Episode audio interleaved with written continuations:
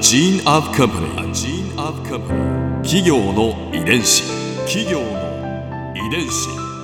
全国に546万社以上あるとされる日本の企業その企業の数だけ理念があり使命があり人間ドラマがありますこの番組ではさまざまな企業のトップや社員の方にお話を伺いながら成長する企業の DNA を解明していきます企業の遺伝子ナビゲーターは私はるかクリスティンと株式会社エイベック研究所代表の武田隆さんです。武田です。よろしくお願いします。さて今日は白馬写真産業株式会社取締役の岩村忠俊さんをお迎えしています。岩村さんよろしくお願いします。はい、えー、白馬写真産業の岩村でございます。どうぞよろしくお願いいたします白馬さんは今年で創立60周年、はい。ということですけれど、はい。創業の場所というのはどちらだったんですか？はい。あの創業の場所創業の地はあの東京都千代田区のあの九段。まさにあの靖国神社のあのそばで、えーはい。創業いたしました。でその後千代田区の神保町古本屋さん。ですね。であの有名な、えー神保町に移りまして、えー今から、あのーまあ、約30年前に、えー現在本社がございますあの墨田区の両国に、あの移ってまいりました。まあいろいろ縁があってえー両国というところに移りましたけどもあの昔の地名で言うとあの本所深川の本所という場所ではい。今の本社のおすぐ脇にはですね葛飾北斎の、えー生誕のお地があったりへあの実在の人物のあの遠山の金さんが住んでた屋敷の跡であるとかうん。鬼平犯科帳のあの長谷川平蔵が住んでた家であるとか、まああのそんなのがあとあの国技館ですね。うん。はい。ええ、あのそういったものがあの、えー集中しているところにまあ移ってきたということなんですけども、すごいところです、はい。そこになんか刺激されるものってあるんですか？その場所、あの非常に便利な街であることは確かですね。いろんな交通の便であるとか、まあ、目印がいろいろあるもんですから、はい。江戸東京博物館を背にしてまっすぐだとかですね。そうですね。分かりやすい非常にあの分かりやすい場所であるることは確かです。企業の遺伝子。我々あの日本国内だけじゃなくてはい。世界中のいろんな展示会に行っていろんな素材を探します。あそうなんですね。ええ、例えばドイツのカメラショーであるとかはい。アメリカのカメラショーであるとかっていうのはまあ当然なんですけども、はい。あのアメリカのアウトドアショーであるとかヨーロッパのアウトドアショーであるとかっていうところにもはい、要するにアウトドア用品に使う素材のいわゆる展示会ですね。そういったところにも出かけていきまして今まで我々が知らなかった素材であるとか部品であるとかというものをこう探してきてそれをうまく製品化につなげていく。ということはもう従来からやってますんで。へえドストライクなその分野とちょっと離れたところのそうですね。ええ。ところに行って新しいものを探りに。そうですね。あのそういった努力も続けてます。写真を取り巻く環境がこう変わっていって、写真を撮る人もお父さんからいろんな方にこう広がっていって、えまあ、どんどん多様になっていくわけですよねえ。そうですね。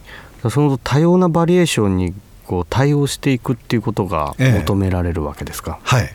そこはもう確実に対応していかなければいけないんだと思います。うんでただどこまで対応するかといいますか？あのうん本当にあのごく一部の人しか望まないものなのか、うんはいそういった方々が本当にあの傾向的に望むものなのかというところの見極めはやっぱり必要ですからうん。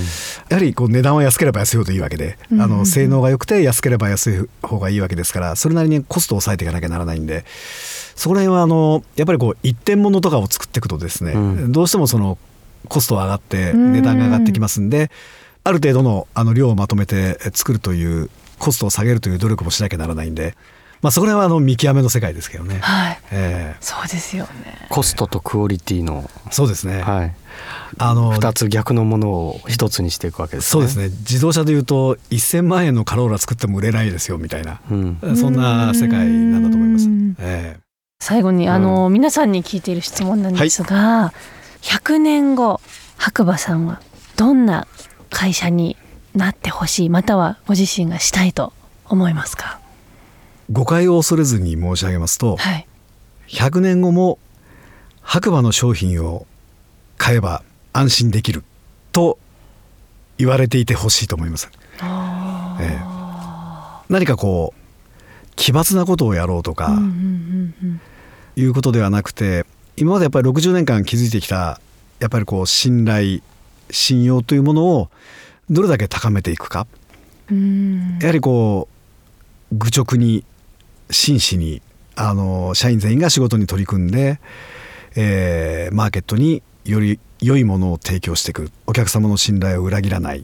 といった姿勢を今後100年続けていけばおそらく間違いのない会社になってると思うんで夢のないようなことを申し上げますけどもいやいやいや。100年後もそうあってほしいなというふうには思ってます。いや素え敵、えここで春風ビューポイント岩村さんのお話の中で私が印象に残ったのは私は1992年生まれ今に現在23歳なんですがやっぱり、まあ、小さい頃物心がついた頃はまだうちは一家に一台でしたね。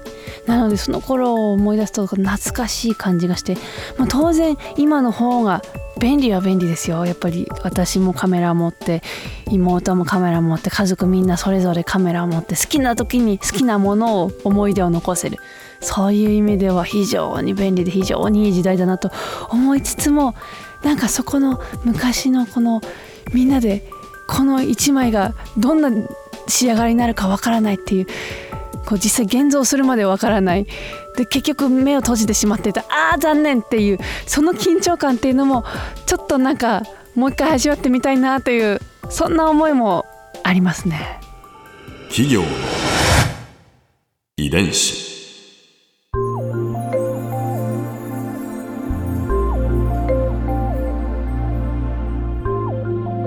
さてこの番組はポッドキャストでも聞くことができます番組ウェブサイトにアクセスしてみてください。アドレスは www.jfn.co.jp スラッシュ ki です。それではまた来週お耳にかかりましょう。企業の遺伝子ナビゲーターは私はるかクリスティンと株式会社エイベック研究所代表の武田隆でした。